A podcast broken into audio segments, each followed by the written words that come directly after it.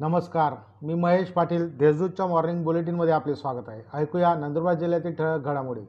रस्त्याच्या दुरुस्तीसाठी गावकऱ्यांचे रास्ता रोको आंदोलन. तळोदा ते नंदुरबार रस्त्याच्या दुरुस्तीसाठी गुजरात व महाराष्ट्र सीमावर्ती भागातील गावकऱ्यांचे रस्ता दुरुस्तीसाठी रास्ता रोको आंदोलन करण्यात आले.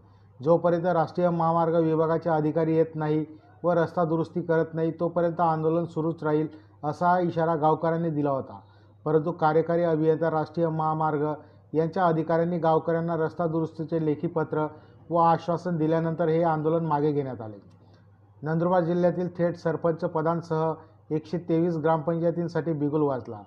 नंदुरबार जिल्ह्यातील नंदुरबार तालुक्यात अठरा अक्कलकोवा एकतीस अकराणी सत्तेचाळीस तळोदा एक शहादा दहा व नवापूर सोळा अशा एकूण एकशे तेवीस ग्रामपंचायतींच्या निवडणुकीचा कार्यक्रम जाहीर करण्यात आला आहे.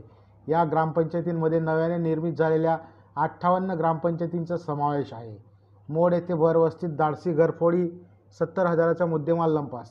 तळोदा तालुक्यातील मोड येथे भरवस्तीत धाडसी घरफोडी झाली असून एकाहत्तर हजारांचा मुद्देमाल लंपास केल्याची घटना घडली आहे. नवापूर येथे मोबाईल चोरी प्रकरणी एकाच अटक नवापूर शहरातील के जी एन किराणा दुकानातून मोबाईल चोरीची गेलीची घटना घडली होती. या प्रकरणी नवापूर पोलीस ठाण्यात एकाविरुद्ध गुन्हा दाखल करून एकास अटक करण्यात आली आहे.